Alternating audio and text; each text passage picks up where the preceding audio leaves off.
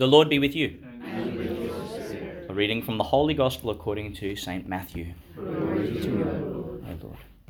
Jesus said to his disciples, Do not give dogs what is holy, and do not throw your pearls in front of pigs, or they may trample them and then turn on you and tear you to pieces. So always treat others as you would like them to treat you. That is the meaning of the law and the prophets. Enter by the narrow gate, since the road that leads to perdition is wide and spacious, and many take it. But it is a narrow gate and a hard road that leads to life, and only few find it. The Gospel of the Lord. Praise, Praise to you, Lord Jesus Christ. I want to say something um, small about the saints. It's such a gift that the church keeps in its rhythm of worship the saints. Like, think of what we celebrate. We celebrate holy lives. We celebrate that because, in a sense, we're trying to imitate that as well. This is why the, the church concretely puts these um, lives punctuating our, our worship. Because while we seek Jesus, we gather this big band of companions along the way the saints, the holy people, people radiating with the same light um, that really we're seeking the light of Christ that's dawned among us. And so the church has to celebrate saints. Um, the true meaning of the word celebrity is something that's something that's worth um, celebrating, something that's worth hailing highly and imitating. And and who are our true celebrities? I mean, come on, we the church the church makes that very clear to us. This is worth celebrating. Uh, those who've gone before us in faith, and they've lived it with tremendous um, fruitfulness, tremendous docility to the Spirit alive in their lives. Here's another thing the saints teach us, I think, to care about things that maybe ordinarily we, we wouldn't care so much about. Like the company we keep helps us have this the, the priority that our company has, you know. If I hang out with people who, who think a certain way and have a certain um, intention in life, all of that rubs off on me. So to enjoy communion with the saints is about having their saintly priorities, if you like, rub off on us we start to care about what they care about. What agitated them agitates us. What consoled and delighted them, ultimately God, consoles and delights us. That's important because in a world as messy and strange as ours is at the moment, um, there's a whole lot of, let's say, red herring irritations. Stuff that really doesn't matter at all but it can irritate us. You might have to grab a couple of chairs if, if you want. I think there's chairs in the kitchen. Um, things that aren't worth being bothered about, right? And there's things that the world promises will console and delight and fulfill and enrich. And don't we just end up bankrupt every time we buy into their silly uh, campaigns, you know? So the saints do all this and more for us.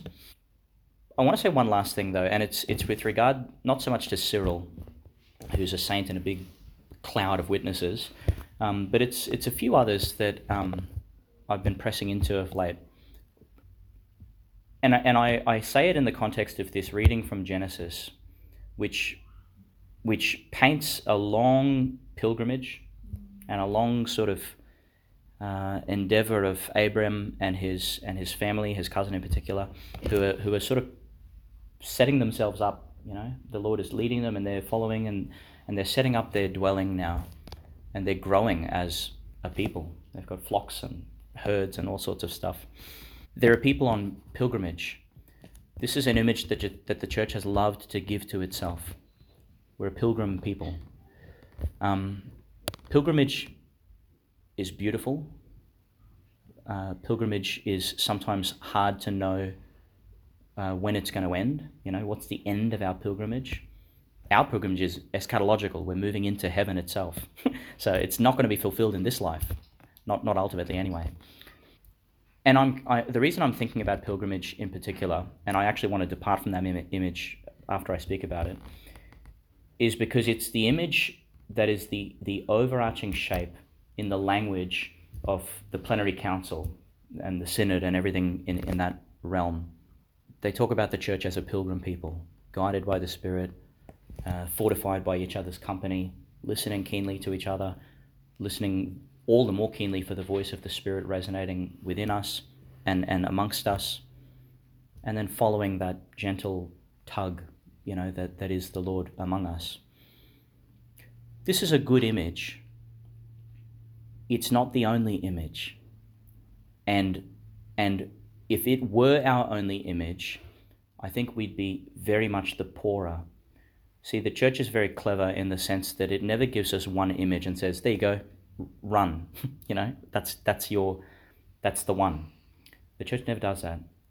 The church always very cleverly overlaps one image with another one that's completely different. With another one that's completely different. Think of just some of the parables that Jesus said about the kingdom of God. The kingdom of God's like a mustard seed, and it's like a dragnet. Is a dragnet at all similar to a mustard seed? And it's like a little child, and it's like uh, you know any other number of things, and you're like, so what is it like? it's is it like any of them? Is it like none of them?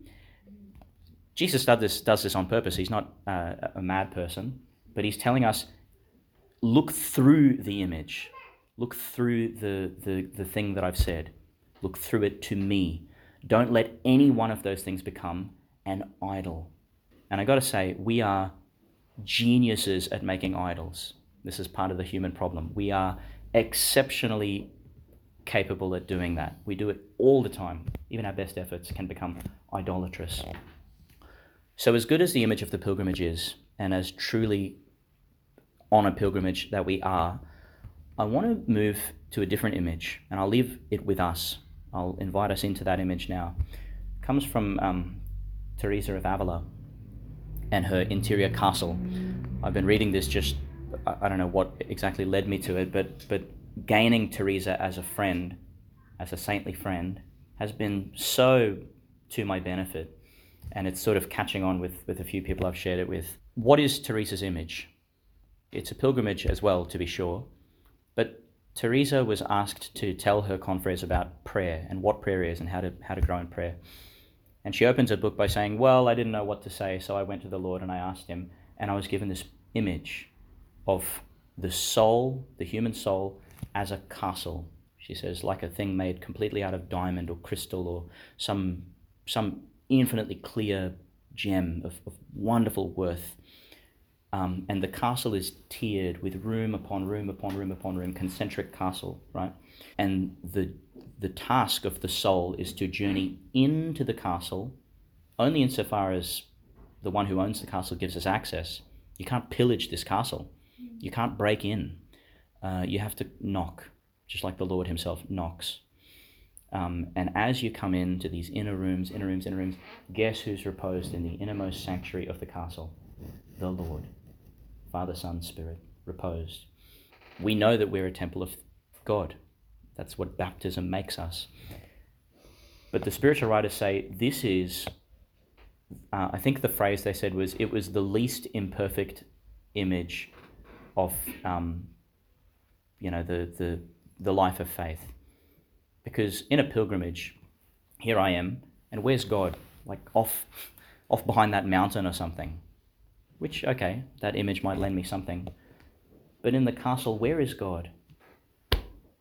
Closer than I could ever imagine. There's that beautiful line in Augustine where he says, You were with me, I was not with you. You were inside, I was outside. He's talking about his own self. This kind of wisdom comes to us from the saints, okay? So, the long and short of what I'm saying is let's come to enjoy their company.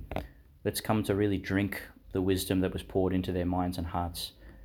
The church needs this. On our own, we're idol making factories. But as church, we're, we're, we're in the business of making saints. It's what each of us needs to become.